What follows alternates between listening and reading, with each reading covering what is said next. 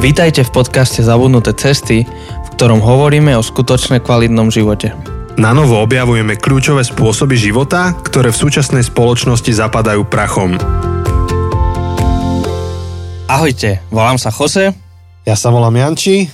a dnes tu s nami sedí špeciálny host. Tibor, ahoj. Vítaj Tibor, Ďakujem. vítaj druhýkrát u nás. Oh, podstate uh, sme sa teraz rozprávali predtým, než sme spustili nahrávanie, že, že si prvý človek, ktorý je druhýkrát na podcaste. no to je ako reparát, keby som mal, alebo druhá lepšia šanca. Aj tak sa to dá Ta, takto by som to nenasvedcoval. Určite nie, určite nie. Možno No, je to... to je druhá, druhé pokračovanie. A vieš čo, ale, ale možno, možno je to druhá šanca, ale skôr akože pre mňa, lebo, lebo to sme, vieš, sériu, čo sme nahrávali s tebou, sme prebrali niekoľkokrát, sme spomínali na podcaste a ja si úplne pamätám, ja, ja neviem, ako si to ty pamätáš, ale ja si úplne pamätám, ako sme nahrávali tam u vás hore, v tej Aha. izbičke, um, V januári? bolo, hej, január, Alebo- ešte, alebo ešte boli tie sviatky. po Vianoce, bola no. polnoc, alebo koľko bolo? No bolo, bolo neskoro. Bolo, 9 hodín minimálne. bola pokročilá hodina a si pamätám, že tak ako sme filozofovali, filozofovali, tak, tak moje oči sa postupne zatvárali a ja som to už akože nedával na konci.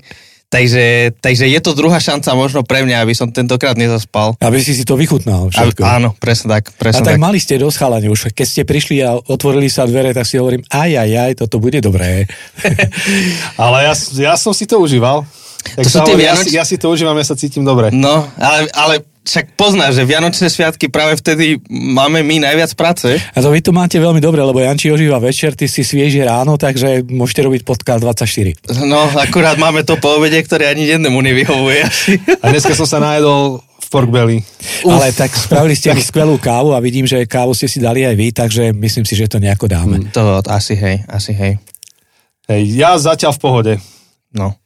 No ale ešte sa môžeme vrátiť teda k tej sezóne, ktorú si nahrával s nami. Ty si bol jeden z prvých našich hostí. Áno.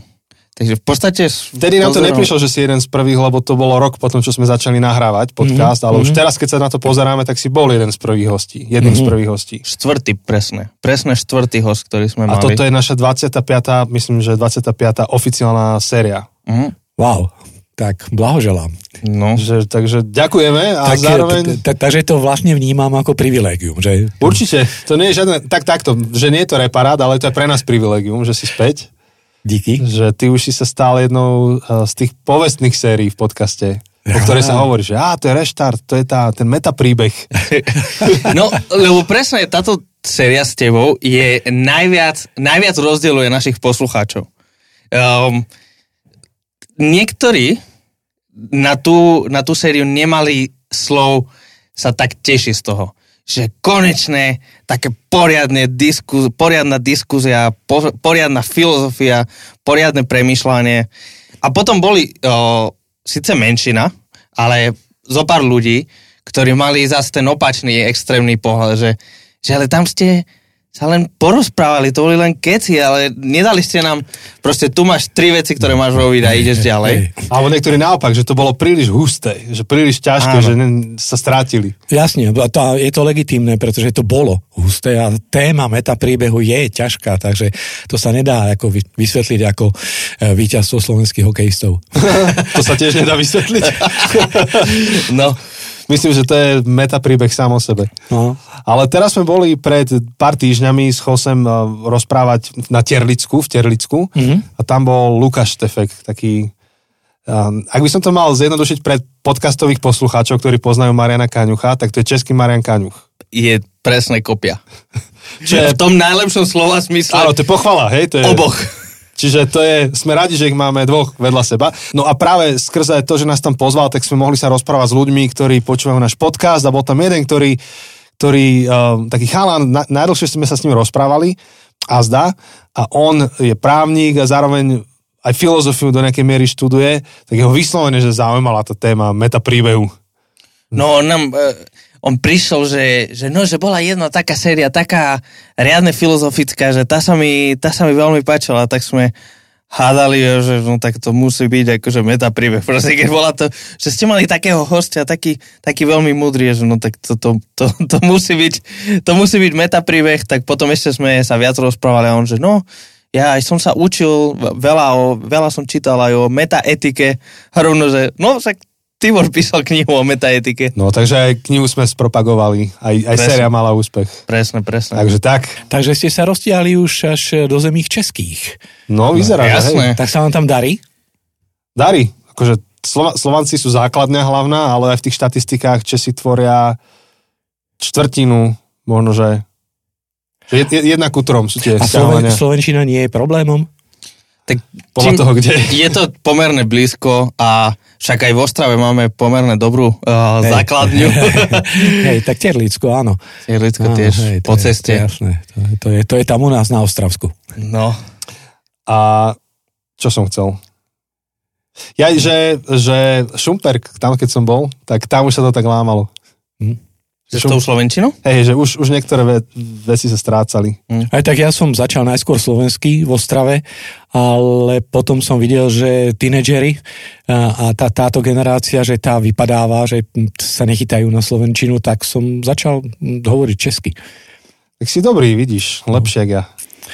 Tak pokiaľ by si tam žil a mal by si tam profesiu, tak e, mož, možno, že by si bol dostatočne motivovaný. Ale poznám ľudí, ktorí aj Prahe stále hovoria slovensky a nie je s tým vôbec problém. No ale pokiaľ pracujem so slovom, tak oni aj niektorí ma vyzývajú, že hovor slovensky, lenže hovorím, že to nechcite, aby som začal hovoriť slovensky. E, Radšej zostanem v tej češtine, ktorá ma limituje a núti ma, aby som myšlienky formuloval jednoduchšie. Uh-huh. Pretože mám predsa len, není to materština. No to som ťa chcel otestovať, to R české, tak keby si mohol povedať, e, a ja to tiež neviem pekne, to Řeřicha. No Řeřicha nie je problém a to, že e, sa mi v celku darí, možno, že aj preto, že sa mi zakrivujú zuby, takže proste Tak ktoré časti sú pre teba výzvou v češtine? Prídavné mená a číslovky, pa, e, skloňovanie čísloviek a zvlášť, no keď, keď to chcem dať, dať do vety ako radové číslovky, tak mm-hmm. tam mám obrovské problémy. Akože za sedmima horama No, no, a podobne. no, no. Hej, to, je, to je náročné. Ja Plus to ich- poriadne neviem ani po slovensky. Plus ich vokatív, hej, akože niekedy prísť na to, že ako máš vyskloňovať niekoho meno, keď ho chceš osloviť vokatívom, to je tiež Hej, niekedy výzva. Áno, to je presne tak. Takže u teba by to bolo, hele, Tibore? Hele, Tibore, to je v Tibore, pořádku. ok. Na Ty by si bol v čo, hele, Josue? Nie. Asi Choso, Choso? No, predpokladám. alebo Jose, hele. Hm, to je tiež pravda. ne. Nie, oni, oni by si to poradili a tým, že si Španiel, tak e, tam sa môže neskloňovať. Uh-huh. To je výhoda. Hej, moju Janku, keď oslovia, že, že Janko, že chceš kafe? A ja, mňa trhne, že čo?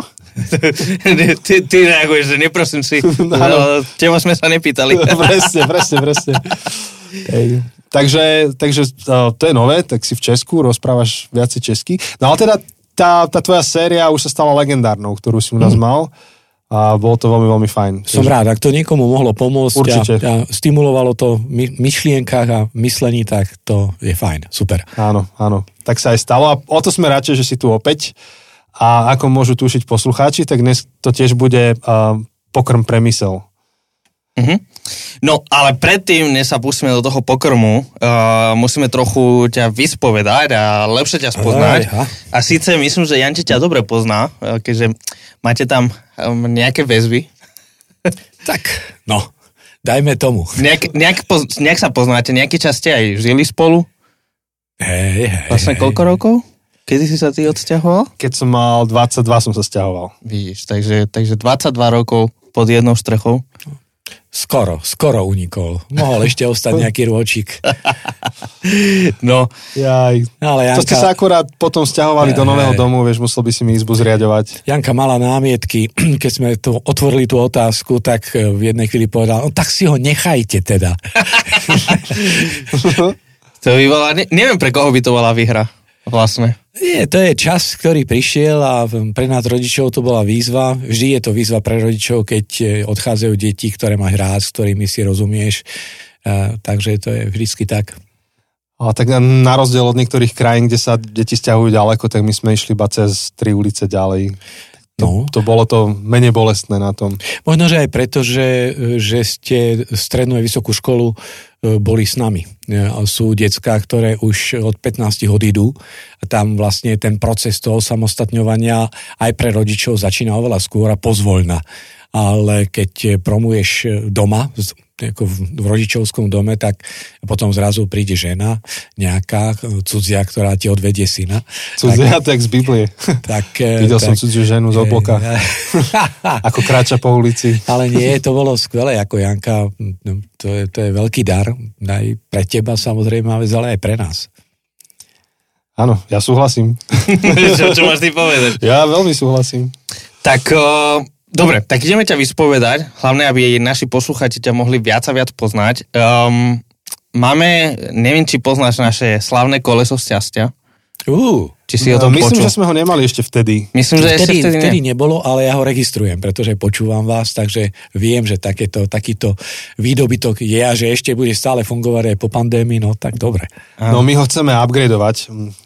Existuje spoločenská hra, ktorá je podobná, že, že vyťahneš kartu a na nej Otázka mm-hmm. na telo. Tak mm-hmm. budeme to robiť formou kariet, ale ešte dneska to máme takto. Áno. Takže máme nejakých 21 otázok. Uh, rozmýšľam, že, že či to, ideme to zmeniť. Nejdem vyťahovať random číslo, ale ty si vybereš nejaké čísla. Uh, spýtame sa ťa tri otázky teda ty si vybereš číslo a podľa, ota, podľa toho um, ti vyjde otázka. Dobre. Takže od 1 do 21. Takže vzhľadom na to, čo, aká téma dnes bude, tak uh, hneď to prednaznačím aj číslami, ktoré vyberiem. Takže 3. 3, dobre. Potom 12. Uh, dobre, ja Môžeš si ich označiť, píšem. lebo k tomu, k tým číslam sa ešte vrátime neskôr. OK, OK, toto, toto bude také meta. Aha, dobre. A 18. 18. Dobre, 3, 12, 18. Takže otázka číslo 3. Um, radšej by si mal dom pri pláži alebo na horách? Určite pri pláži. Určite pri pláži. Ja som, eh, ja som talianský archetyp, mám rád teplo, mám rád more, mám rád vodu, je to môj živel. A nie je problém na tie hory si to, potom zájsť Takže tu určite hory sú taktiež dobré, ale more to je niečo, čo, čo, bez čoho by som nevedel žiť. Takže určite minimálne raz v roku k tomu moru sa nasuniem a si to užívam. Tak ideálne by bolo tým pádom mať dom na Malorke, kde, sú, kde je aj more, no, aj veď tak aj som hory, to myslel, Jose, len, tak... ale ti to zaplo, takže ako super. Ako, tak sa, keď tie donahrávame, môžeme pokračovať. Môžeme ďalej. sa o tom porozprávať. Môžeme nejaký investičný projekt otvoriť. výborné, výborné. Porozprávame sa aj s Pentou. A, či nám to sponzorujú. Tak teraz v Španielsku mnohí aj českí investori investujú a apartmanové domy sa tam stavia len taký fikot. Mm. No. Je pravda, že tam sa veľa stavia. No. Mm. Uh, dobre, otázka číslo 12. Akým spôsobom by si ty bol užitočný v prípade zombie apokalipsy? Čo by si ty priniesol spoločnosti uh, tých preživších? Ja by som priniesol spomienky. Spomienky? Uh-huh. Chceš to nejak viac rozvinúť? Uh, tak snáď len toľko, že tie, tie otázky, ktoré si kladieme prítomnosti a, a, a to zhliadanie sa do budúcnosti je istým spôsobom zrkadlení minulého. Takže v tej apokalyptickej e, etape, keď je nastane a nastáva, tak je veľmi dôležité e, sa vrátiť k spomienkam, k tým zdravým spomienkam, e, pretože tam sú niekde aj odpovede, aj riešenia tých problémov, ktoré apokalypsa prinesie. Hmm.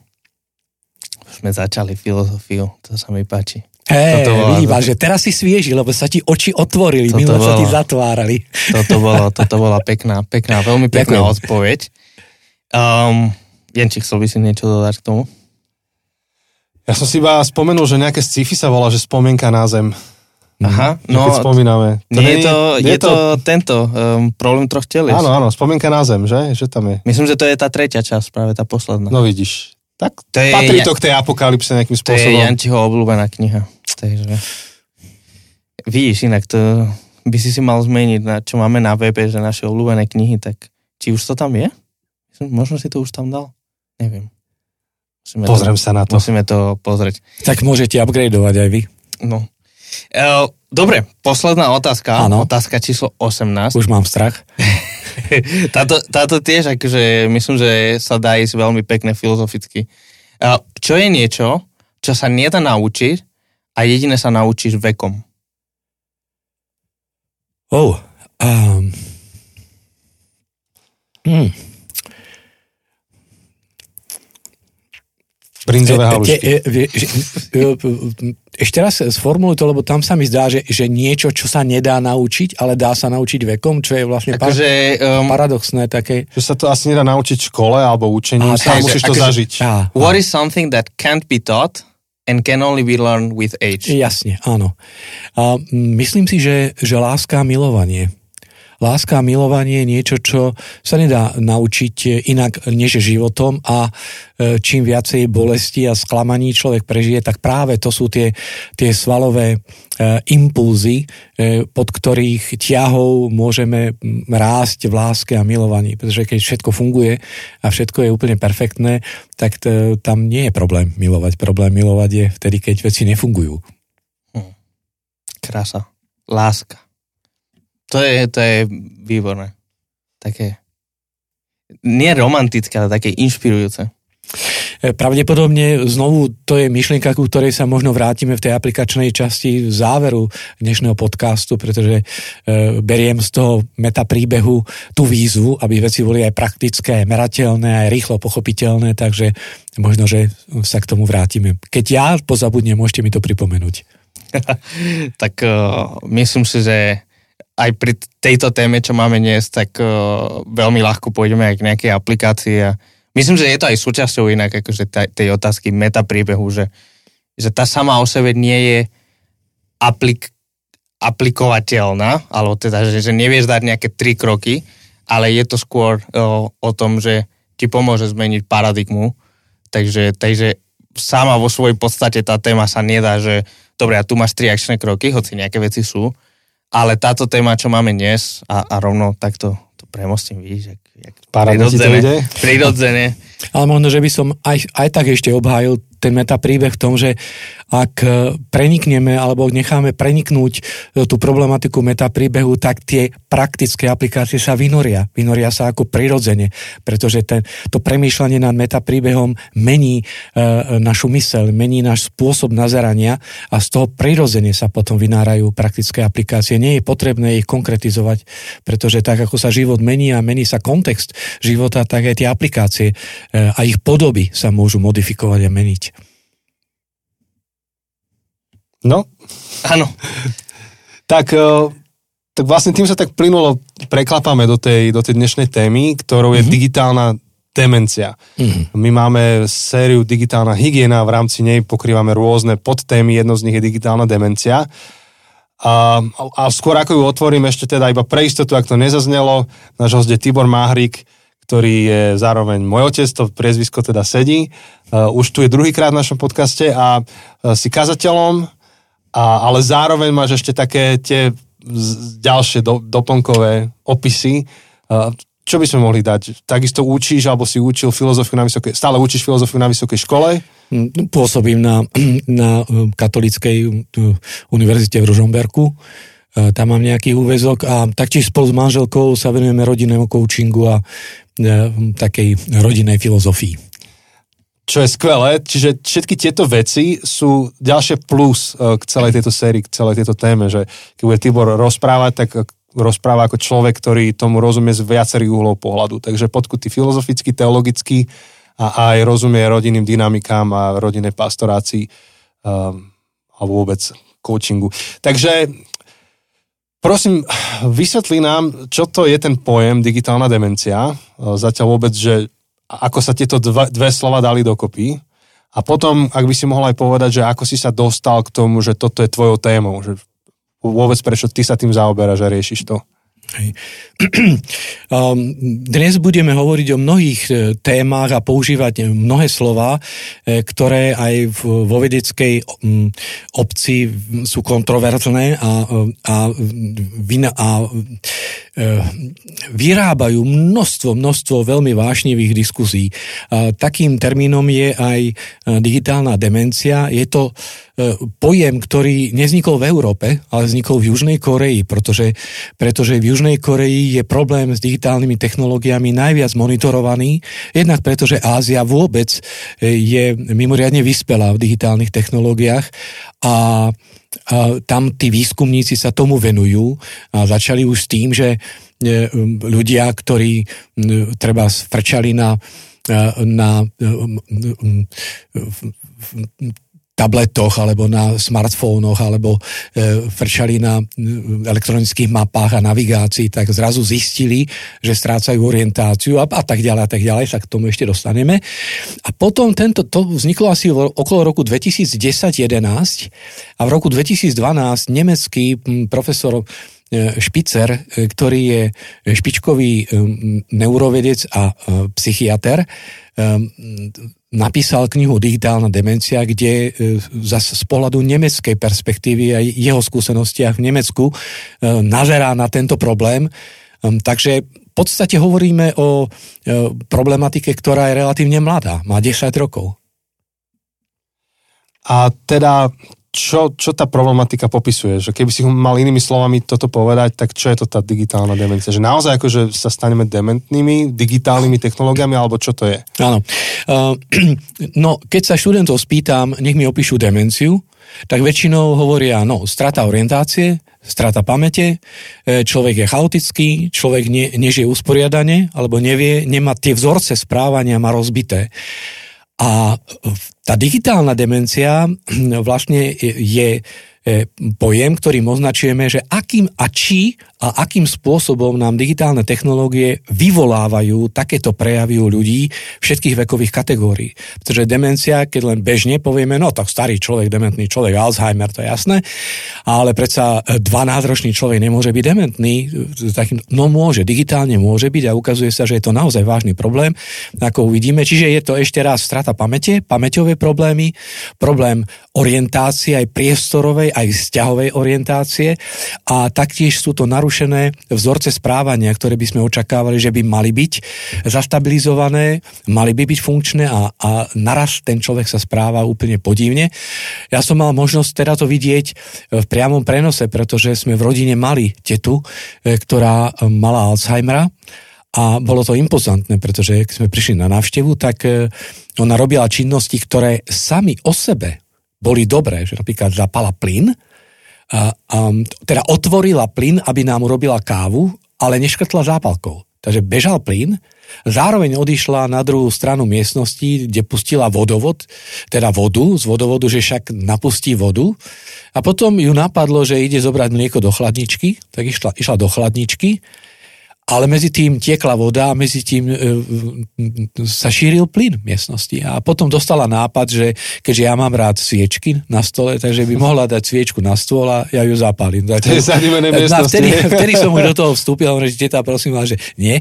Čiže všetky tie činnosti sami o sebe sú dobré, však ako pustiť plyn je dobrá vec, otvoriť chladničku je dobrá vec, ale dohromady to nedáva akože funkčnú vec. A to je problém Alzheimera, to je problém tej demencie, to je problém rozpadu tých štruktúr, tej koherencie systému, kde zrazu človek robí parciálne alebo čiastkové veci, ktoré nedávajú zmysel v súvislosti s ostatnými.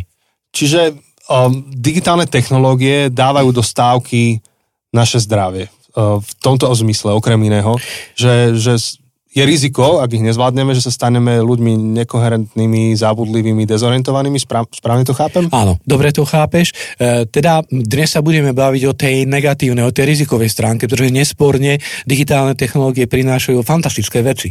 Jednoznačne pozitívne veci a úžasné veci, ale zároveň, filozoficky povedané, každá palica má dva konce, to znamená, dnes uchopíme ten problém tých digitálnych technológií z tej druhej strany a budeme sa baviť o rizikách a tie riziká sú presne týmto smerom a ako ukazuje výskum, zasahujú všetky vekové kategórie detí od narodenia, pretože mám pred sebou napríklad výsledky e, z prieskumu z roku 2015, ktorú, ktorý robili Korejci, tak e, ten výskum hovorí, že 68% dvojročných detí používa tablety veľmi intenzívne, 59% detí dokáže narábať so smartfónmi v celku ako luxusným spôsobom a 44% pravidelne má prístup k hracím konzolám, čiže proste frčia na počítačových hrách.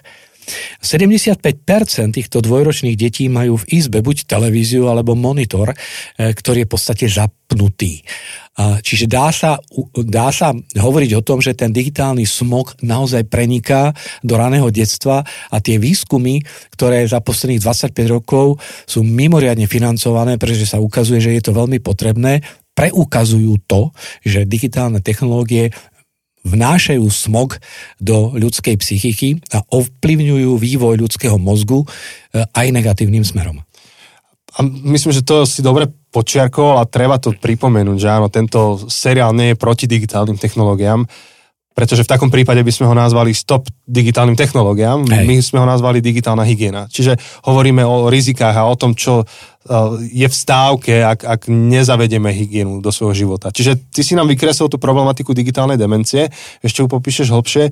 Ak by si mohol, prosím ťa, aspoň dvoma vetami, že prečo si si, si toto vybral vôbec ako tému mm. v živote, prečo sa tým zaoberáš? No to je, to je dobrá otázka, pretože e, skôr, než vlastne Špicer napísal knihu o digitálnej demencii, ja som robil svoju rigoróznu prácu a tá bola zameraná na, na nanoetiku. Ja som sa zaoberal etickými problémami, výzvami a, a, a problematikou, ktorá, ktorá vzniká v dôsledku digitálnych technológií a nanotechnológií, pretože tie digitálne technológie patria do kategórie nanotechnológií, čo znamená e, spracovanie hmoty na e, subatomárnej alebo atomárnej úrovni. A, a vtedy vlastne e, som sa dostal k rôznym zdrojom literatúrnym a som spracoval pomerne veľké množstvo v tedajšej literatúry v roku 2010 a potom v roku 2012 som objavil e, Špicera a jeho práce a korejské práce, a tak e, v podstate som len pokračoval v tých veciach, pretože oni e, vytesali, alebo teda sa zamerali svojim výskumom na istú parciálnu časť. Ja som tú nanoetiku uchopil trošku širšie a oni, oni sa zamerali na, na jednu tú oblasť, ktorá mňa veľmi oslovuje, pretože sa nás to dotýka eh, a má tie výsledky alebo tie zistenia z tejto problematiky majú praktický dopad na vzdelávanie, majú praktický dopad na otázku e, home officeov, majú praktický dopad na otázku e, dištančného vzdelávania, online vzdelávania e, a majú praktický dopad aj na výchovu v rodine. Takže naozaj sa to dotýka všetkých stránok ľudského života tak o to lepšie, že sme to otvorili, že sa, že sa o tom rozprávame. Veľmi, pretože veľmi dobrá téma. Aj ľudia, ktorí nám píšu, s ktorými komunikujeme ako s poslucháčmi podcastu, sú z rôznych oblastí. Sú to rodič, rodičia, ktorí vychovávajú deti, alebo rodičia, ktorí už majú tínedžerov, alebo sú to učiteľi a učiteľky, um, alebo, alebo tínedžeri, rôzni, naozaj, že rôzna, rôzna societa. A ty, ako si to popísal teraz, tak to je naozaj téma, ktorá sa týka každého. Má na každého dopad. A k tomu prídeme v tej aplikačnej časti potom. Tak keby si mohol, prosím ťa, teraz nám uviesť celú tú problematiku, že mm-hmm. ako, aká je dynamika tej demencie, ako prichádza, čo to spôsobuje a tak ďalej. Teda celý ten problém popísať. Tak napríklad e, neuroveda e, skúmajúca ľudský mozog od, od narodenia a v podstate ešte pred narodením e, ukazuje, že ten ľudský mozog sa vyvíja. Dnes sa pracuje s tromi termínmi v tejto súvislosti to sú zrkadlové neuróny. Tie zrkadlové neuróny majú za následok alebo spôsobujú výchovu, alebo to, že človek pozoruje veci okolo seba a ich napodobňuje. Takže to je jedna oblasť. Druhá oblasť je sociálny mozog. To je termín, ktorý, ktorým opisujeme to, že v tom našom mozgu je istá vrstva alebo je istá sféra fungovania toho všetkého, čo sa mozgu deje, ktorá silne súvisí so sociálnym prostredím, s tým, aké vzťahy máme, ako ich vytvárame, e, ak, aký dopad majú na nás. Um, a potom tá tretia, to je plasticita alebo elasticita mozgu, pretože sa ukazuje, že od narodenia až po smrť ľudský mozog sa zväčší štvornásobne a e, ten vývoj je prudký najmä v ránom detstve, potom v oblasti alebo v období tínedžerstva a zásadným spôsobom finišuje okolo roku 25-27 ľudského života, ale on sa vyvíja a mení a je pružný aj schopný reagovať až vlastne do smrti. Že keď som e, učil na univerzite 3. veku, tak e, sa ma dôchodcovia pýtali, starší ľudia, že či oni majú šancu sa niečo naučiť, alebo akým spôsobom sa vyrovnať s týmito e, digitálnymi technológiami. Ja som ich veľmi pozbudzoval, že áno, je to možné, aj keď tá plastičnosť mozgu 60-ročného človeka sa prejaví inak, ako plastičnosť 15-ročného mozgu, ale stále tá plastičnosť tam je. To znamená, áno, má zmysel aj vo vysokom veku, čo v konečnom dôsledku, keď e, sme kúpili našej mame vo veku 98 rokov e, tablet, tak bola schopná do stovky, e, za kedy nezomrela s ním fungovať a naučila sa s ním pracovať. Uh-huh. Takže toto sú tri sféry, alebo tri termíny, ktoré sú nesmierne dôležité, ktoré nám objasnia celý ten mechanizmus. Môžeš prosím ťa ešte raz zopakovať tie tri termíny? Sú to zrkadlové neuróny. Zrkadlové neuróny. Tie súvisia s napodobňovaním. Uh-huh. Potom je sociálny mozog. To je termín, ktorý označuje tú časť fungovania, kde reagujeme na vzťahy, uh-huh. a, um, nielen ktoré majú dopad na náš, ale akým, akým spôsobom my ich vytvárame, ako uh-huh. do mhm. nich vstupujeme. A potom je plasticita mozgu, to je schopnosť adaptability, schopnosť e, zareagovať, alebo učenia sa, nazvime to tak, je to schopnosť učenia sa. Takže predpokladám, že rozbitie týchto troch vlastností mozgu spôsobuje alebo nejak, nejak súvisí s tou demenciou? Súvisí s tou demenciou, pretože vo chvíli, kedy um, dochádza k takému ovplyvňovaniu ľudského mozgu, ktorý um, rozbíja jeho fungovanie, tak ako je nastavený, ako je ten potenciál, ktorý má v sebe, to je niečo ako keď rozoberieš auto že to auto v garáži, vyberieš sedačky, vyberieš prednú nápravu, vyberieš zadnú nápravu, v tej garáži, keď sa, keď, keď sa ťa niekto spýtal, kde máš auto v garáži? No máš v auto v garáži? No máš. Ale to auto je úplne nefunkčné. Ty si ho rozobral na jednotlivé časti. Ako e, predná náprava je funkčná? Je funkčná. Zadná náprava je funkčná? Je funkčná. Sedačky fungujú, stierače stierajú. No. Áno. Ale ale je, je rozbitý celok. A tie digitálne demencie, e, tá digitálna demencia opisuje práve mieru toho, ako digitálne technológie rozbíjajú ten celok ľudského mozgu.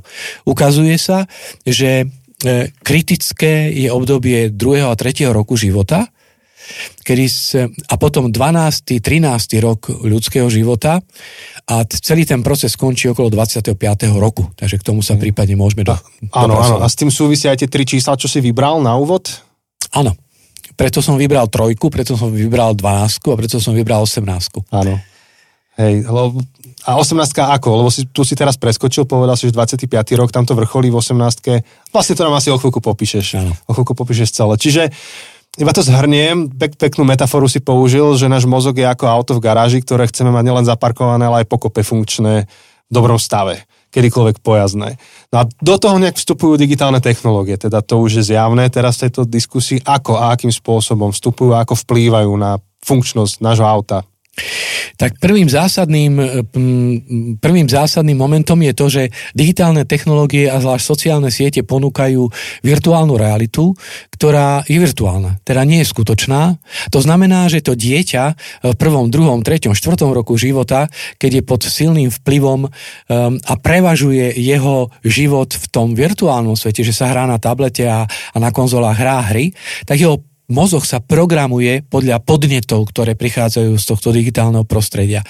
A tým pádom sa programuje inak, ako by sa programoval, keby bol so svojou otcom, so svojou maminou, s račkami, keby komunikovali doma e, a mal teda reálne vzťahy. Čiže toto je zásad, to, to je tá základná zásadná vec.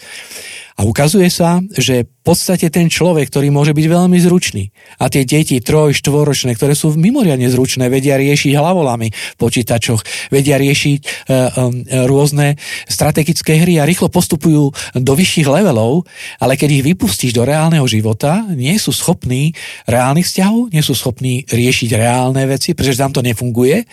Ten reálny svet je iný ako virtuálny, preto napríklad dnes sa veľmi hovorí aj o emočnej inteligencii, nielen o racionálnej, aj tej kognitívnej inteligencii, teda klasických IQ, ale o emočnej, kde práve prichádzajú e, otázky zvládnutia vlastných emócií, porozumenia emócií iných, schopnosť komunikovať, schopnosť sa zapojiť do kolektívu, neskôr do firiem a tak ďalej. A Špicer, ten vlastne zistil, že celá jedna nemecká generácia mladých ľudí, ktorí sa narodili po roku 95, nie sú schopní sa zaradiť do spoločnosti plnohodnotne, nie sú schopní zastávať manažerské top pozície tak, ako boli na to zvyknutí, e, že majú problém zakladať rodiny, majú problém tie rodiny udržať, majú problém byť lojálni voči firmám, majú problém tých firmách zotrvať, majú problém vôbec nejakú výdrž, niečo v živote dokázať, pretože celá ich mysel funguje nejako divne. Ja tomu hovorím kaleidoskopický e, syndrom, že človek proste chvíľu vidí tak, chvíľu vidí tak, chvíľu chce to, chvíľu chce to. Už aj dnes rodičia hovoria, no to moje dieťa nevie sedieť, nevie obsedieť, chvíľu robí to, chvíľu to, chvíľu chcem hrať na klavíri, potom chcem hrať futbal, potom chcem plávať, nič poriadne, do všetkého zabrdne, takže naozaj to má aj také veľmi praktické podoby. Takže hovoril si o veku detí 3, 4, 5 rokov a povedal si, že digitálne technológie majú e, schopnosť e, rozbiť ich sociálne zručnosti alebo schopnosť žiť mimo svojej bubliny a, a fungujú kaleidoskopicky, alebo že, kaleidoskopicky, tak. Mm. To je také slovo si tam... No a poznámka počiarov, znamená to, že malé deti nemajú, majú mať úplný zákaz, totálny zákaz digitálnych technológií? Nie, ale určite je potrebné všetko robiť s mierou a teda isté obmedzenie. A, um, totiž problém je ten, že ten ľudský mozog sa programuje.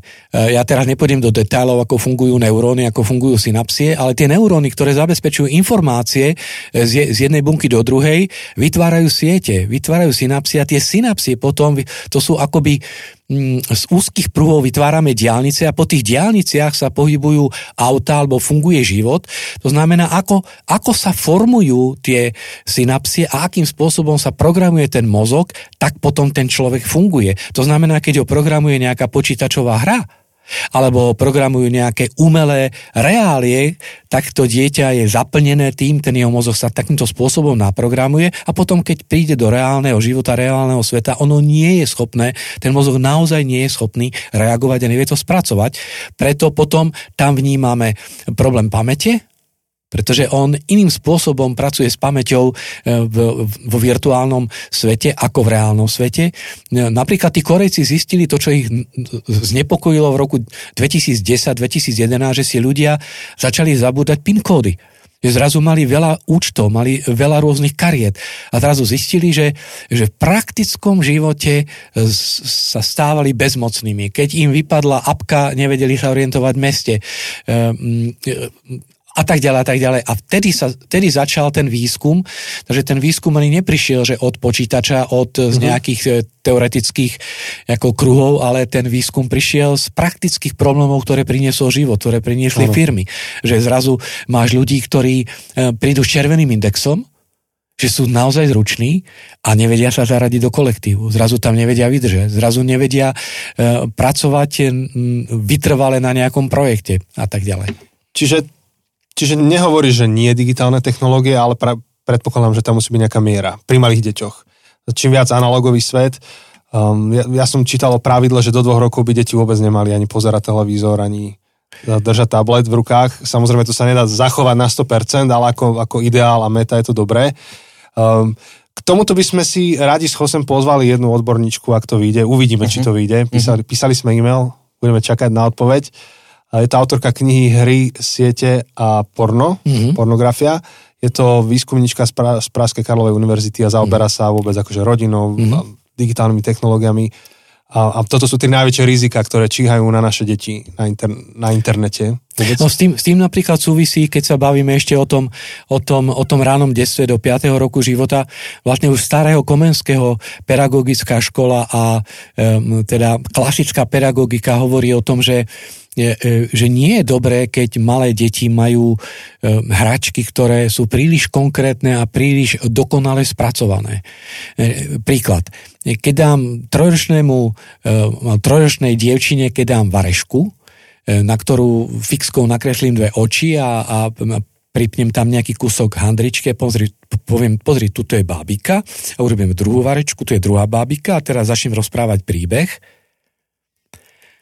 to je niečo úplne iné, čo sa deje v mozgu toho, toho dieťaťa a v tom, tej, v tom svete predstavivosti toho dieťaťa, ako keď priniesiem jednu dokonalú barbinu, ktorá má oči, ktorá má gombíky, ktorá má všetko, ktorá ešte aj rozpráva Nie, pretože sa ukazuje, že práve to dieťa v tom ranom detstve potrebuje rozvíjať asociatívnu pamäť. Mm. Potrebuje, aby tie neurónové e, e, siete, aby sa rozvíjali a posilňovali e, tú predstavivosť. Tak ako sa učíme ľudskú reč, kde viažeme na svet fenomenálny, ten, ten, to znamená, že keď vidím nejaké veci červené, modré, zelené, viem to pomenovať, tak presne toto sieťovanie, táto asociatívnosť, tá sa má posilňovať a tá sa má budovať, čo napríklad sa nedieje pri digitálnych e, technológiách. Tam tá asociatívnosť funguje úplne iným spôsobom a pri malých deťoch obmedzenie dnes, a ale tam nepôjdeme až do takých detailov, sa ukazuje, že vôbec aj tá obrazovka má isté vyžarovanie a tá modrá farba e, má isté, isté vyžarovanie, ktoré ovplyvňuje ľudský mozog, ktorý ovplyvňuje jeho chemické zloženie, to, čo, akým spôsobom telo na to reaguje, aké látky vylučuje a s tým súvisí napríklad nespavosť a, a, a takéto Hej. záležitosti, ktoré riešia aj dospeláci. Áno. Čiže to je jedna veľká oblasť a, a viem si predstaviť, že momentálne niekto, kto má také deti a nad tým premýšľa, tak uh, sa pýta, že tak čo ďalej s tým mám robiť a úplne nemáme na to priestor a kapacitu teraz to rozobrať, tak som chcel dať iba taký hint, že, um, že, že ak to vyjde, možno, že táto autorka príde, možno, že nie. A ak nie, tak uh, tú knihu si viete zohnať kdekoľvek. Martinus, ktorékoľvek iné knihkupectvo, verejne dostupná. Um, myslím, že tam dáva veľmi praktické, konkrétne jednak výskumy, štatistiky, ale aj rady, mm. že mhm. ako uchopiť výchovu detí práve z hľadisk týchto rizik, o ktorých teraz hovoríš. Takže to je ten vek 3, 4, 5 rokov, ktorý je unikátny, jedinečný, dieťa veľmi potrebuje rásť v sociálnych zručnostiach Digitálne technológie majú potenciál, nekontrolované, bez hygieny digitálne technológie majú potenciál tomu uškodiť. E, v podstate devastovať, pretože povedané inak, ten mozog je pripravený a čaká na podnety, aby sa správne vyvinul. Keď tie podnety neprídu, keď je tam napríklad absencia vzťahov, absencia reálnej komunikácie, ano. absencia e, rodičov, tak ten mozog e, e, prebehne túto etapu, keď je nastavený sa vrásniť a nastavený tú elasticitu si prehlbovať, a to už v podstate je nevratný proces. To už nikdy to dieťa nedobehne. Um, obdobné také obdobie ho potom čaká v tých 11, 12, 13 Áno. rokoch života. Na to som sa chcel opýtať. Teda máme tam ďalšie niekoľké roky, ktoré si spomínal, 12 a potom 18, tak keby si nás mohol ešte týmto previesť, že Hej. aby sme mohli potom sa preklopiť do tej Um, riešeniovej, časti s riešeniami. Pokiaľ eh, tých, tých prvé, prvé 3-4 roky života sú, eh, sú spojené s rozvíjaním ľudskej reči a s rozvíjaním emócií, správnych emócií toho dieťaťa, napríklad zistilo sa, že, že ľudský, že prvý rok ten mozog sa programuje len tým, že dieťa vníma tváre. A, a sa ukazuje, že nie je dobre, aby v prvom roku dieťa, dieťa videlo 20-30 tvári denne že má z toho zmetok a jeho mozog nie je dobre naprogramovaný. A ukazuje sa, že keď vidí tú maminu, vidí toto svojho tatina, e, relatívne malý, malý počet tých tvári, tak práve vtedy tá, ten jeho mozog sa správnym spôsobom rozvíja. Na rozdiel od veku 10, 11, 12, 13 rokov, kedy sa začína, alebo kedy je mozog pripravený na podnety, ktoré mu pomôžu rozvíjať svoje abstraktné myslenie. Toto všetko súvisí s rozvojom predného mozgového laloku, ktoré, ktorého vývoj sa končí v 25. roku zhruba života a ten zodpovedá za konzekvenčné uvažovanie. Čo to je? To znamená, ten zodpovedá za uvažovanie, ak urobím toto, tak to bude mať dôsledky takéto a takéto. Ak neurobím toto, tak bude to mať nejaký dôsledok taký, onaký a hen taký. To inými slovami, ak v tom tínedžerskom veku e, ten mozog nedostane dobré podnety, aby sa správne naprogramoval a digitálne technológie preukážateľne takéto podnety, tie potrebné podnety nedávajú, dávajú iné podnety, informácie a tak ďalej ale nedávajú tie podnety, ktoré nám potom pomáhajú, napríklad aj s kritickým myslením, pomáhajú nám aj so vzorcami správania, tak e, v podstate ten mozog beží do veku 16, 17, 18, 20 a ďalej a e, už to v živote nedobehne. Takže tam nie je jedno, aké knihy čítame, kto nás učí matematiku a fyziku. To súvisí práve s tým edukačným systémom, pretože v tomto období je to tak stvorené. Tá príroda tak proste funguje. Data, ktoré meráme vo vede, nám ukazujú, že 11. a 13. rok života je hypercitlivý v tom mozgu, ako savý papier, že čaká na podnety, ktoré prídu, aby to, aby to vrásnenie mohlo prebehnúť. A tam je potrebné tomu dieťaťu alebo tomu tínežerovi to dožičiť a mu to dopriať. Čiže keby si vedel iba tak uh, z pagruky povedať nejaké veci, ktoré mu treba dožičiť. Jednoznačne sa ukazuje, že je to literatúra, dobrá literatúra, čiže vôbec nie je jedno, čo číta, na čo pozera, aké filmy. Jednoznačne sa ukazuje, že Eh, sociálne vzťahy, ktoré má, pretože vtedy ten mozog je citlivý na sociálne väzby. To je práve ten sociálny mozog, ktorý sa práve vyvíja v období tínedžerstva. To v živote už sa tak vyvíjať nebude ako teraz. A eh, tým môžeme vlastne povedať, nie je jedno, akých má kamarátov. Nie je jedno, do akej partie sa dostane. Nie je jedno, koho žerie, koho si zavesí, kto, kto sú jeho idoly, na koho sa vnútorne naviaže, pretože on si to neuvedomuje. A, a, a poviem to ešte inak eh, dodnes si ľudia niektorí myslia, že genetická výbava to je niečo dané. Že proste to zdedíme a nič sa s tým nedá urobiť. No najnovšie neurovedecké výskumy hovoria o tom, že áno, z veľkého percenta e, ten genofond je daný a nemenný, ale sú tam isté percentuálne položky, ktoré sú meniteľné a jednou z nich je sociálne prostredie, v ktorom sa človek nachádza.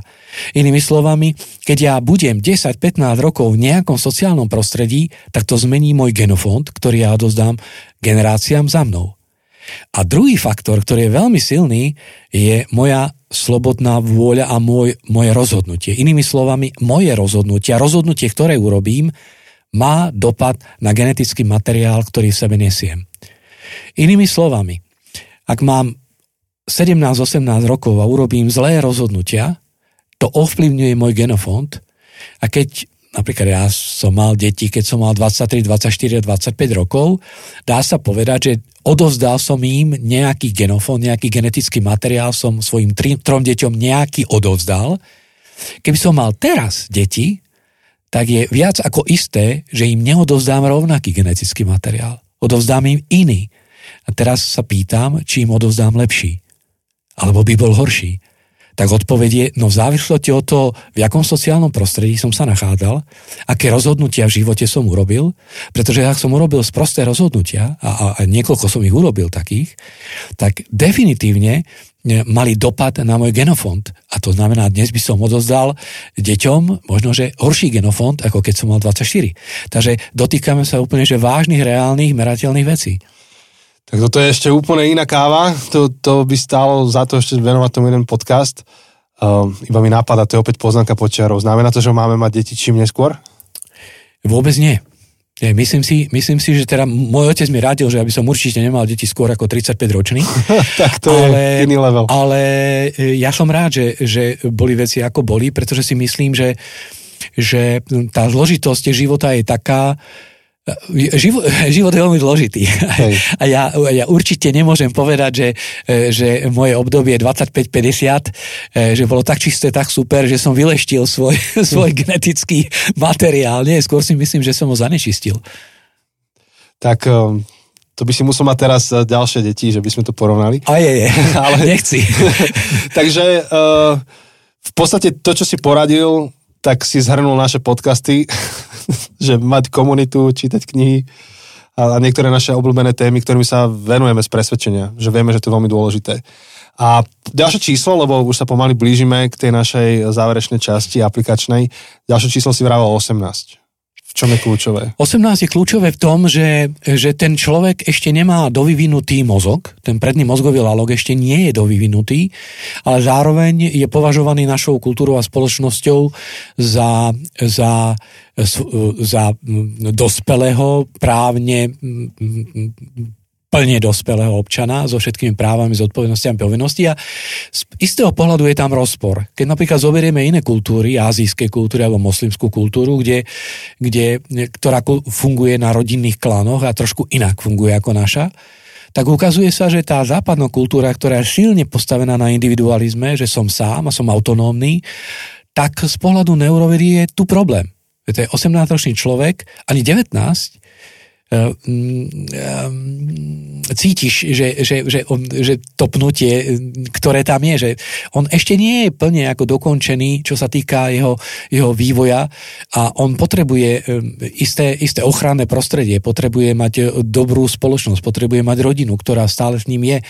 To znamená, že ten odkaz, ktorý z toho priamo vyplýva, že vo chvíli, kedy sa nám začnú rodiny rozpadať, vo chvíli, kedy 17-ročný človek ujde z domu, alebo si myslí, že to v živote dá a nepotrebuje potrebuje múdrejších, zrelších, starších, nepýta sa.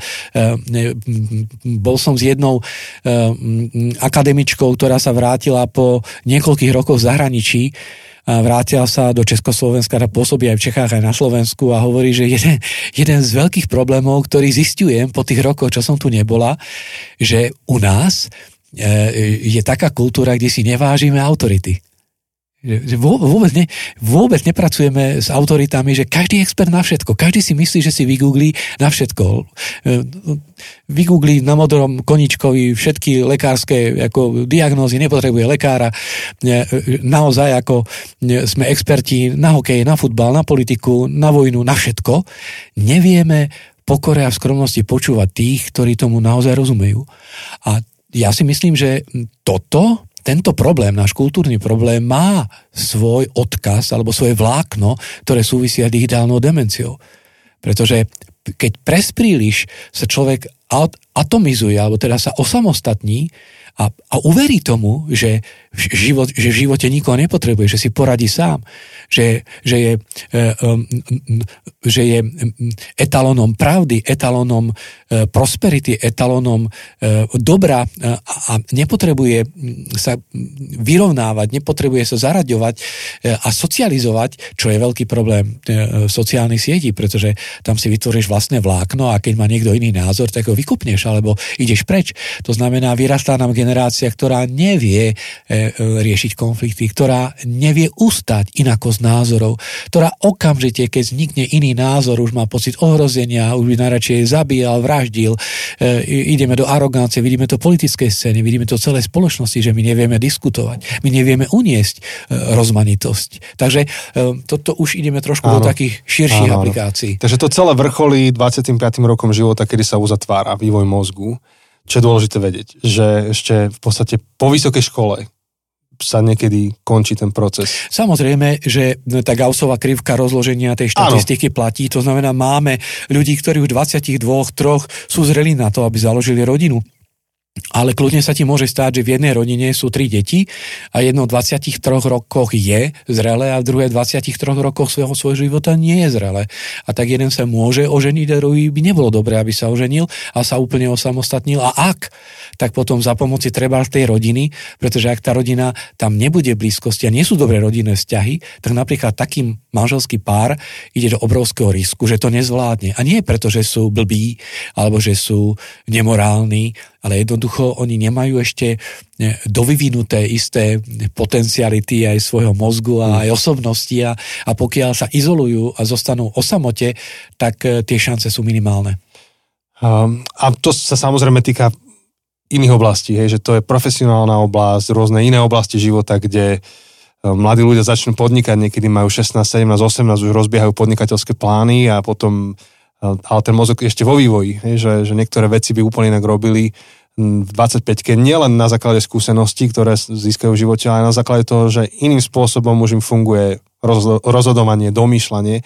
A čo je v poriadku, učíme sa, Um, a nedá sa počkať so životom až na 25 ale žije život je, je, Jednak to, ale potom sa to dá otočiť aj naopak, že rodičia, ktorí sú nervózni za to, že ich 16-ročná dcéra nedomyslela niektoré veci, tak je nezmysel, aby otec jej vynadal a povedal, že to si si nevedela uvedomiť, že to urobí. No nevedela uvedomiť, pretože nevedela, pretože ten jej predný mozgový lalok ešte nefunguje tak, ako, ako by mal. Takže je to aj potom výzva aj pre tých rodičov. A to je to naše pnutie, že od 18-ročného očakávame, však je dospelý. No je, právne je dospelý, ale ako neuroveda nám ukazuje z istých ohľadov, tých, tých emočno, e, e, neurologicko-sociálnych, ešte úplne, ešte to úplne nie je zastabilizované. No, čo, čo je čo, ešte jeden taký trend, z ktorého ja osobne som dosť nervózny, uh, to je, že nie že 16-ročné, ale 6-ročné deti chceme od nich ako rodičia, aby sa rozhodovali vo veciach, kde my by sme ich mali viesť. 100%. A chceme, aby nás tie deti viedli. 100%. Teraz nehovorím o výbere zmrzliny alebo farby vetrovky, ale hovorím o zásadných duchovno-sociálnych otázkach, kde mali, akože mali by dostať diktát v nejakom spo, v zmysle slova, tak my im povieme, no vyber si, ty sa rozhodni, nechcem ti to násilu. Mm-mm, No akože- je, to, je to presne tak, ako vravíš, preto je aj problém um, s, tou gen, s tou generáciou, lebo aj ich rodičia častokrát sú už zanesení e, tým svetom aj digitálnym, pretože dieťa nie je schopné urobiť rozhodnutie, ani to nemôžeme od neho očakávať. Naopak, ak to dieťa nútime do rozhodnutia, ktoré nie je v jeho kompetencii, tak mu ublížime dvakrát. Prvýkrát to dieťa urobí zle, zlé rozhodnutie, s vysokou pravdepodobnosťou A príde na to niekedy o rozhodnutie. 10 rokov neskôr. A po druhé, e, e, emočne ho zaťažíme, pretože e, to rozhodnutie bude zlé Áno. a spustí to celé úplne iné ešte ďalšie procesy. A samozrejme vec, že robia to rodičia, ktorí majú ten najlepší motív, Však pretože isté, isté, isté. len nemajú informácie. A pre, pre, áno, preto hovorím, že som z toho nervózny, lebo, Áno. Lebo to je dobre mienená rada Áno. pre dobre my- mysliacich rodičov, ktorí hľadajú dobre mienené rady. Len, len som presvedčený, že nefunkčná. No a tuto na- narážame na to, že aj tí rodičia, ktorí zvyčajne majú dnes 28, 30, 32, 35, starší nie sú, málo kedy, tak e, už oni sú obete tej, m, tej kultúry posledných 20 rokov, kedy si myslia, že oni najlepšie rozumejú, čo ich deti potrebujú. Je veľmi ťažké, a to hovorím ako rodinný coach, veľmi ťažké je radiť rodičom, že čo robia zle a čo nerobia zle, lebo oni si myslia, že sú borci, lebo však majú Google, majú vysokú školu, tak si to naštudujú. No nie je to tak. No tak. A toto je ďalšia skvelá téma, ktorú sme otvorili. Niekoľko sme ich otvorili. Máme, Jose, námety na ďalších pár rokov. Môžeme To, no, presne, pozrieť. dobre si povedal, že na roky. Takže ja ti odozdám slovo, môžeš to zobrať do toho záveru, iba spravím most a mohol by si sa popýtať teda na aplikácie, že ako zvrátiť. Či chceš ešte dodať k tejto prvej časti? Pre, pre mňa je zaujímavé uh, tá, tá myšlienka, akože často sa to zdieľa aj v takých memečkách, alebo uh, teda ako taký zjednodušený spôsob, ale že, že kedysi sme si mysleli, že problém ľudstva je nedostatok informácií. Potom prišiel internet a sme zistili, že to nie je ono. Že, že, že reálne, práve že a, a možno sme sa pohli od extrému do extrému, že, že dobre, dajme tomu, že 600 rokov dozadu, predtým, než bola uh, tlač, predtým, než knihy sa mohli dostať ku každému v úvodzovkách, ku každému, kto vedel čítať, ak to si mohol dovoliť pomerne drahú vec, uh, tak, tak informácií bolo naozaj nedostatok. Uh, dnes žijeme v dobe, kedy máme ale prebytok, máme príliš veľa. Uh, Sme prešli od príliš málo k príliš veľa a, a, a, ukazuje sa, že ani jeden z tých extrémov, že, že keď máme príliš veľa informácií, tak zase v tom tápame, a strácame sa. Um, potom, uh, keďže nevieme kriticky rozlišiť, uh, k- ktorá informácia je pravdivá alebo dôveryhodná, už, už neriešim, že pravdivá, ale dôveryhodná, je zase akože také... Um, Jednak, jednak dôveryhodná a jednak ten ľudský mozog tak funguje, že keď je presítený, je to ako človek. Keď si prepracovaný, tak čo sa deje? Znižuje sa ti výkon. A prestávaš mať emócie, necítiš, nechutí, nebaví ťa žiť. To znamená, rovnakým spôsobom funguje aj ten mozog, že keď je presítený informáciami, on sa stiahuje do iného módu, autopilot. Presne tak. A on nie je schopný rozlišovať, nie, je schopný, nie je schopný zasadzovať, nie je schopný ich spracovať a ukazuje sa, a to je vlastne aj tá digitálna demencia, ktorá súvisí s tým emočným e, kvocientom, že náš problém je charakterový, náš problém je etický, náš problém je vzťahový. E, my nepotrebujeme ani tak mať veľa informácií, ako s tým málo informácií múdro žiť a múdro s nimi vytvárať vzťahy, ktoré nie sú deštrukčné, ale ktoré sú konštrukčné, ktoré pomáhajú, pretože uh-huh. nie všetko, všetko môžeme, nie všetko prospieva, uh-huh. ako hovorí písmo sveté a e, my musíme hľadať čo veciam prospeje. No ale keby niekto chcel, tak sa môže pýtať, no dobre, a kto rozhodne o tom, čo, čo veciam prospeje? No veľmi rýchlo život. Pretože keď je krajina, ktorá po 10-15 rokoch začne ekonomicky upadať alebo začína mať problém, e, tak len už po 10-15 rokoch je to experiment, ktorý je príliš drahý a nevratný. My si nemôžeme dovoliť experimentovať 20 rokov. My potrebujeme načúvať odborníkov, ktorí okamžite sú schopní identifikovať v zárodkoch tie negatívne trendy, ktoré sú. Myslím si, že to, čo sme svedkami momentálne aj e, v Ukrajine, ale aj u nás, na našej politickej scéne, že niektoré veci sa dostali už za hranicu toho, čo sú zárodočné e, patológie alebo negatívne veci a potom, potom je ten problém naozaj vážny. Hej, takže sme to rozobrali, dúfam, že e, tá, táto časť e, slúžila ako, ako taká pozvánka a výzva, motivácia k prevencii, k, k tomu, aby najmä rodičia, ktorí majú dopad na to, ako vyrastajú ich deti, aby si to zoštudovali, aby tomu dali čas, aby premysleli spôsob, akým ich deti využívajú digitálne technológie. Um, môž, môžeš ešte... Takže... No a poďme k aplikácii za chvíľku, len to by som rád premostil, áno, k tej aplikácii. Jose nech to teda dokončil, lebo chudák som mu zobral slovo. Nie, nie, nie. On si to užíva, on tu pokývkáva, mu sa páči, čo počuje. Presne tak. A lebo, takže to je tá jedna časť. Pokiaľ hovoríme o prevencii, to je tá radostnejšia. A môže tu byť ale iný problém. Niekto si môže povedať, že dobre, ale ja som obeťou toho, že som mal veľa digitálnych technológií ako dieťa, alebo že som nemal hygienu v tom, alebo nemám v tom hygienu, pociťujem niektoré tie veci, o ktorých si hovoril vo svojom živote. Čo s tým? Alebo vidím niekoho vo svojom okolí, čo s tým? A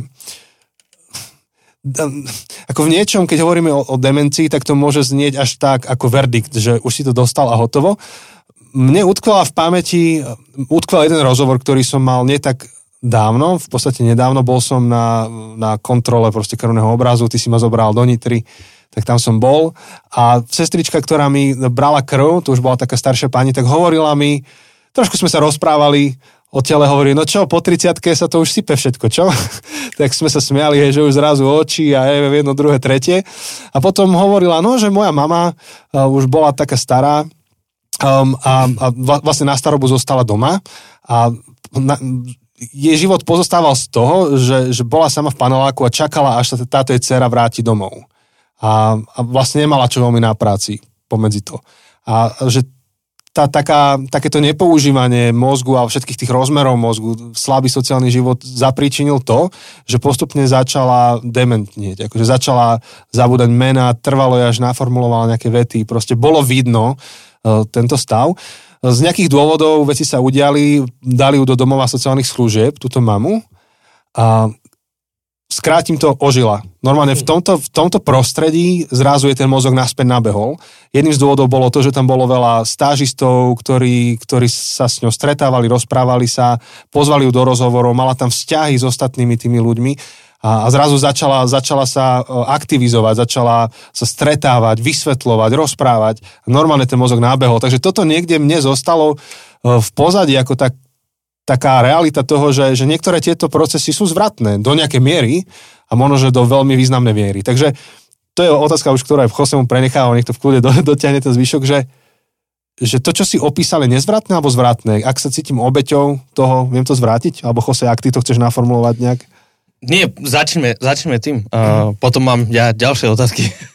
Dobre, a hodinu to teda definitívne nestíhame dnes. Ja. Už sme ju prešli. Hej. Hej, ide to rýchlo. Našťastie e, niektoré veci aj v tejto problematike sú zvratné a vieme identifikovať štyri také oblasti, ktoré výrazne pomáhajú, aby človek svoj handicap, ktorý má, ktorý získa, prirovnal by som to k dieťaťu, ktoré, e, ktorého sa rodičia zbavia, a hneď po narodení ho dajú do, do detského domova napríklad.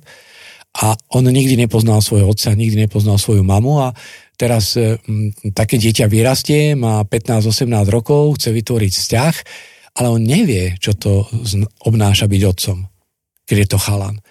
Čiže on sa to musí naučiť. Ale ten handicap má. Áno, človek, ktorý je zasiahnutý digitálnou technológiou negatívnym smerom, má istý handicap, má istú diagnózu, e, ktoré sa, s ktorými sa dá niečo robiť. A sú teda štyri také praktické návody. Ukazuje sa, že čítanie dobrej literatúry, beletristickej literatúry, nielen ako takých komiksov, ale, ale, ale beletristické literatúry, pretože je to pumpuje a šponuje ten mozog dobrým smerom. Druhá vec je učenie sa cudzích jazykov. No, iba preklad je, že beletristická príbehová. Príbehová, hej, to je vlastne poje, romány, áno, áno, romány, novely, a presne Sci-fi, problém troch telies. Napríklad, akože, fantasy môže byť, hej. Um, druhá oblasť je učenie sa cudzích jazykov, to je taktiež niečo veľmi dobré. Tam to zase funguje to, že keď sa učíme, ako sa povie, mrkva, no tak najskôr tú mrkvu musím vidieť a potom e, vytváram tie asociácie v tom mozgu. Tretia oblasť je hra na hudobný nástroj.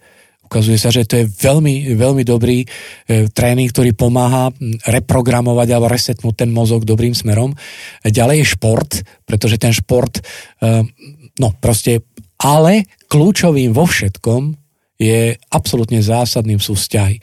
To znamená, aby ten človek bol v zdravých vzťahoch, aby mal bezpečné prostredie lásky, priateľstva, pretože v týchto kontextoch aj tie ostatné veci e, zapadajú a vytvárajú taký komplexný obraz o svete a, a teda vnímanie celého sveta okolo seba. Dokonca aj v sebe, pretože títo ľudia majú problém, že nevedia svoj vnútorný svet a svoje vlastné emócie správne pomenovať a im rozumieť je, je zaujímavé tá, tá sila tých vzťahov, uh, ako si spomínal. Um, a ako bolo v tom príbehu uh, tej pani v tom domove dôchodcov, tam, tam, to je, tam to je krásne vidno, tá sila tých vzťahov. Ja by som sa chcel vrátiť k tej uh, plasticite, lebo v niečom, v niečom si vravel, že, že je to niečo, uh, čo sa stráca, alebo čo, čo strátime, čo sa nám rozpadáva kvôli, kvôli tej digitálnej technológii um, ako vieme, mám, mám taký dojem, a, a možno má oprav, alebo, uh, alebo môžeš to možno viac rozvíjať, že, že práve táto plasticita je našou nádejou, alebo, alebo je, to, je to to, na čo sa môžeme spoliehať, že nám pomôže, že práve keď sa nám rozpadáva, tak tá plasticita nám, nám pomôže síce to, čo sa rozpadalo trochu, vrátiť to tým, že ten mozog stále sa dá pracovať. To, čo si aj hovoril, keď si bol učiť na tej univerzite pre, pre tretí vek, že či že oni sa ťa pýtali, že nemá to smysl, či má smysl pre nich sa učiť a že, že stále to má smysl. Tak možno, ako sú, aké sú nejaké praktické spôsoby, ktorým vieme posilniť alebo, alebo cvičiť túto našu mozgovú neuroplasticitu tak, aby sme neupadávali kvôli digitálnej technológii, ale práve aby sme posilnili aby sme boli stále elastickí, flexibilní, prúžni, aby tie naše mozgové cestičky uh, sme vedeli meniť, tie, čo nie sú správne. Tak uh, fakt je ten, že uh, každá tá, každý ten podnet, ktorý príde a urobí cestu v našom mozgu, zanechá stopu. A e, ten, ten digitálny svet zanecháva stopy, ktoré nie sú najlepšie pre, pre naše reálne vzťahy reálny život. To znamená, chceme ten mozog e, využiť. Tá elastičnosť to je niečo, čo je, by som povedal, darom. Že to, je, to je dar z neba, pretože ho máme. To nie je niečo, čo, čo, čo vieme nejakým spôsobom uh, zmeniť. My ho vieme len využiť alebo zneužiť. Uh-huh. Alebo, alebo vieme uh, to premárniť, alebo dáme šancu tomu mozgu, aby ešte, ešte, ešte, ešte sa zmobilizoval.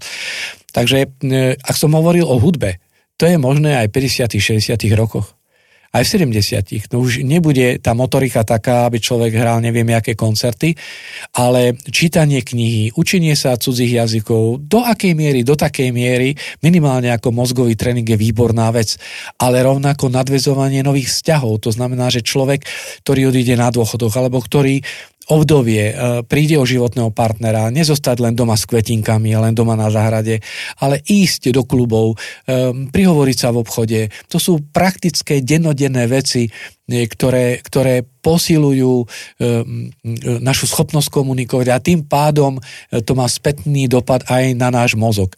Pretože môžeme veci zanedbať, vypustiť len čo mi je príjemné, a vtedy ten mozog síce je elastický, ale je nevyužitá tá elastičnosť. Takže aj vo vysokom veku sa to dá. A väčšina našich posluchačov sú práve v tom kritickom období, ktorý si spomínal. Sú pravdepodobne medzi tým druhým vývojovým uh, obdobím, tých 12 13 ale zároveň sú, sú ešte pred tým úplným koncom uh, tých 25. väčšina, nie, nie, nie úplne všetci. Uh, tak si spomínal už niekoľko praktických vecí, uh, či už je to tá hudba, tá literatúra, samozrejme vzťahy, jazyky uh, a pod tým všetkým sa podpisujem. Uh, všetko sú veci, ktoré, ktoré v podstate praktizujem, alebo som praktizoval a, a No, ty si ty veľmi elastický. to, keby som sa mohol vrátiť späť akože do tých 12, tak začnem ešte skôr s tou ešte hudbou, viac, áno, ešte áno. skôr s tými áno. jazykmi a tak ďalej. Um, tak možno keby si sa teraz prihováral práve viac akože k ním, k tým, ano. ktorí sú v tomto kľúčovom období.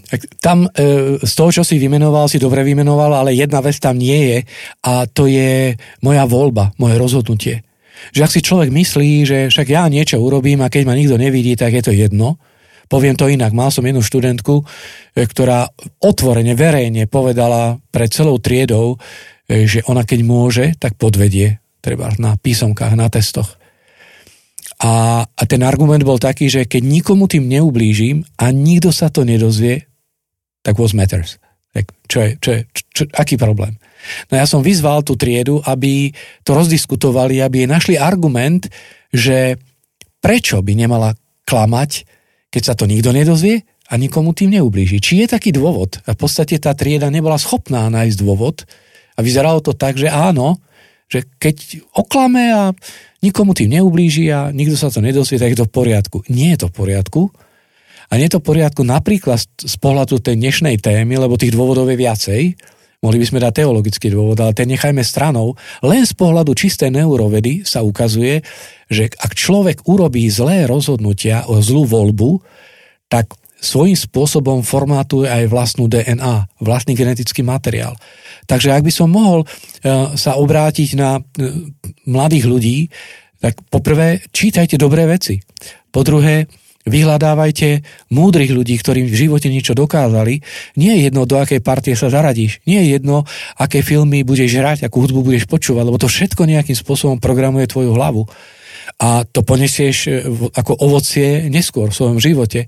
A tretiu vec, vôbec nie je jedno, čo urobíš, keď ťa nikto nevidí pretože tvoja genetika ťa vidí, tvoj vlastný mozog ťa vidí, ty pred samým sebou neutečieš.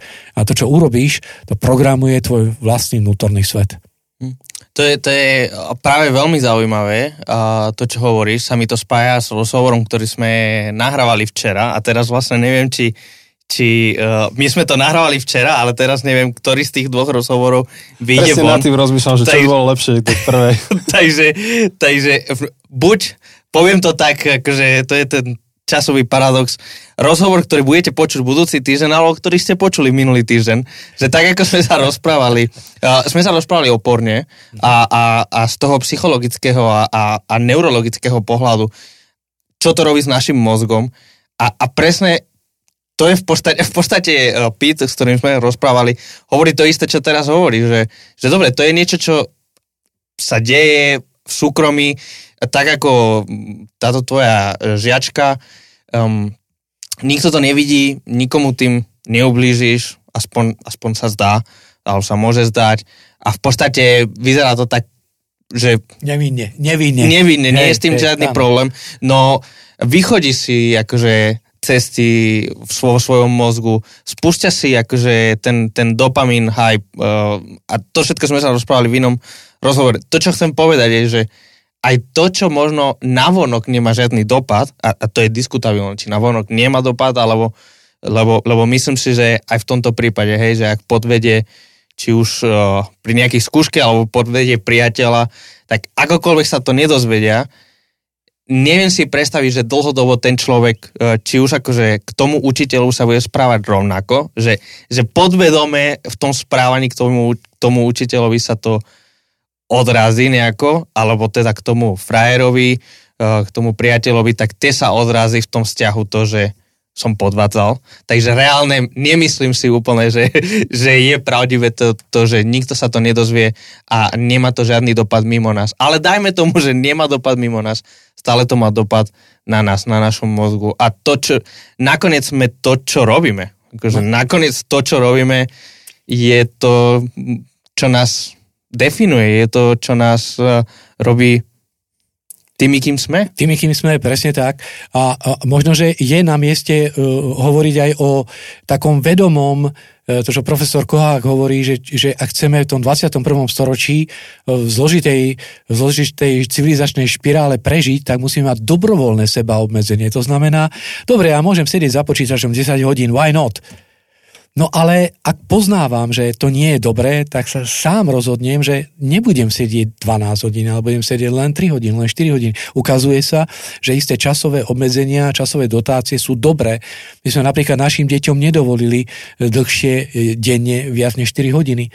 Ale treba problém tej Korei aj problém Británie, keď sme tam žili, bol, že tie decka sedeli 8, 10, 12 hodín za počítačom. 4 hodiny? To, to na vysokej škole možno. Max. No. Nie, nie, nie, akože na, na strednej, základnej to bolo, že v priebehu týždňa sme, myslím, že mohli jeden seriál pozerať tak, denne. No. To je 45 minút. No. A cez víkendy to mohol byť nejaký dlhší film. Ty si to, to ešte to, pamätáš? Jasné, 4 hodiny neexistuje. To 4 hodiny bolo až potom, potom, keď už sme boli že plnoletí, že sme si hey, mohli hey, rozhodovať hey. o tom čase.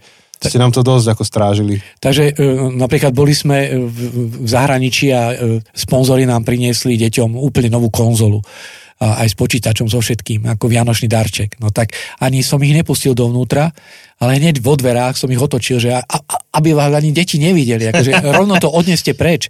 A že prečo, však to je nové. No, že ja nechcem, aby deti hrali e, s konzolou, že chceme tráviť čas, keď máme trošku voľna, tak poďme do prírody a budeme s deckami spolu niečo hrať, na údobné nástroje, rozprávať sa, čítať rozprávky a podobne. A toto sú presne tie veci, hľadať rovnováhu, čiže aj v tom svete tínedžerov lebo sa môže stať, že rodi, ich rodičia alebo vaši rodičia to nezvládajú a z ich strany neprichádzajú tie správne podnety, ktoré by mali prísť, tak vy sami vás prosím a vyzývam, aby ste e, investovali sami do seba to najlepšie, čo môžete. Ako nepremeškajte ten vek 12, 20, 25, pretože to sa v živote nevráti. A keď to ako pošaháš teraz a nedáš tomu mozgu tie podnety aj svoje osobnosti, v živote to už nedobehneš. Takže sú niektoré veci, ktoré sú nezvratné. Niektoré sú nezvratné, niektoré zvratné. Áno. Áno. Dobre, všetci tu otvárajú oči, že už sme skončili. Čo bolo treba povedať, bolo povedané.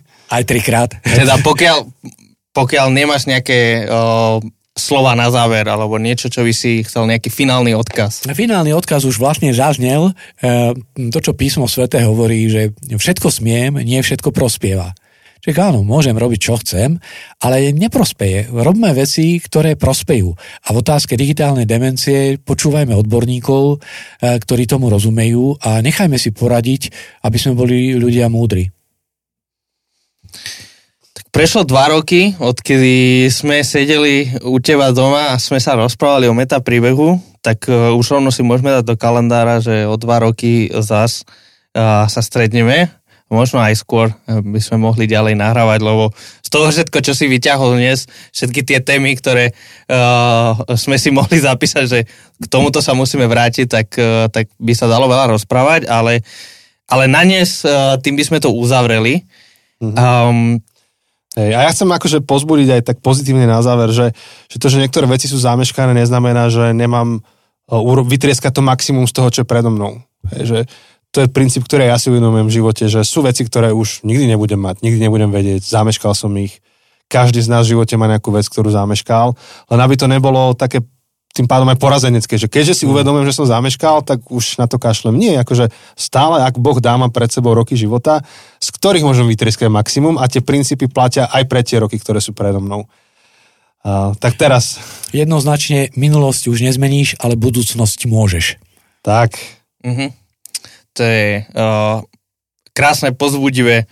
Um, napadá mi uh, kopec filmov a kopec kníh, ktoré práve túto myšlenku uh, odozdávajú a teraz sa to vo mne tak ide. Um, ale každopádne, Tibor, ďakujeme ti za tvoj čas. Veľmi pekne ďakujeme. S radosťou. Za tvoju múdrosť, uh, že si sa s nami a s našimi posluchačmi podelil. A my sa počujeme o týždeň. Uh, Uvidíme za, za, za akú epizódou. Áno, uvidíme, ešte to poradie musíme poriešiť, ako sme už spomínali, ale, ale teda um, budúci týždeň budeme pokračovať s touto našou sériou o digitálnej hygiene, o tom, ako žiť uh, skutočne dobrý život, v tejto našej digitálnej spoločnosti a po tejto digitálnej revolúcii. Um, ak si nás počúval až sem, tak veľmi ti ďakujeme, že si tu s nami a ak sa ti to páčilo, ak uh, ti tento podcast niečo dal, tak budeme veľmi radi, keď to podporíš uh, tým, že to bude zdieľať, že to posunieš ďalej, že to pošleš nejakému kamarátovi alebo niekomu, uh, o kom máš pocit, že, že toto potrebuje počúvať. A samozrejme budeme veľmi radi, ak nám uh, aj podpor, ak nás podporíte aj, aj finančne, či už cez Patreon alebo priamo na účet v podstate pomôžete tým, aby tento podcast fungoval ďalej. Nemáme z toho BMWčka ani lietadlo sme si zatiaľ nekúpili. Kokšo, dneska je väč... Dra... iné veci sú drahé, nie BMWčka. Ja viem, ale Máme tak... elektrínu, máme plyn, kámo, sme lovatí. Dobre, neplatíme z toho elektrín, plynu ani, ani naftu do našich aut, ale, ale za to, za to uh, len uh, to investujeme naspäť do podcastu, do ľudí, ktorí nám pomáhajú či už uh, s grafikou, s uh, posielaním odmien, uh, čo ešte máme? Sociálne siete, vývoj, vývoj materiálov, táto As... technika, na ktorú rozprávame áno. teraz, ktorá sa kází priebežne, treba to opravovať áno. a tak ďalej. Takže budeme, budeme veľmi radi, keď, keď podporíte áno. tento podcast aj takýmto spôsobom. No a keď pôjdete cez strávu, musíte urobiť niekoľko vecí. Jedno je navštíviť zoologickú záhradu, ktorá je perfektná, najmä rodiny s deťmi, parádna prechádzka. Druhá vec je navštíviť vedecko-technický park, ktorý je tiež perfektný pre všetky vekové kategórie. To je vo Vitkovicích, tak sa to volá? Vitkovice? Či Vizovice? Vitkovice, Vitkovice. A, Vizovice to je Slivovica. Áno, toto. A tretia vec, tretí div Ostravy, tak to je Cirko Bratská, kde je Tibor je kazateľ. A ste si krásne vynovili teraz priestory, mm-hmm. robíte tam aj koncerty rôzne, alebo Hej. spoločenské udalosti, tak môžeš možno, že odprezentovať niečo, čo vás čaká na jeseň, čo by ľudia mohli sledovať. Tak e, na jeseň, na jeseň budeme mať veľmi zaujímavú hudobnú skupinu Oboroch, e, ktorú niektorí poznajú, možno, že mladšia generácia nie, ale mladšia generácia môže zareagovať na to, že budeme mať e, vzácnú hostku a síce Mari Máriu Viktori Kopeckou. To je evangelická farářka, ktorá e, bola vo finále Let's Dance. Hej, ja, a bude tancovať? Ale neviem, či nám zatancuje, ale určite s ňou chcem mať rozhovor na podobné témy, ako robíte vy. Výborne. Dobre. Ste pre nás inšpiráciou. Joj, tak to nám je cťou. Tak ďakujem ešte raz za návštevu a lúčime sa aj s vami, drahí naši posluchači. Ahoj. Ahojte. Ahoj.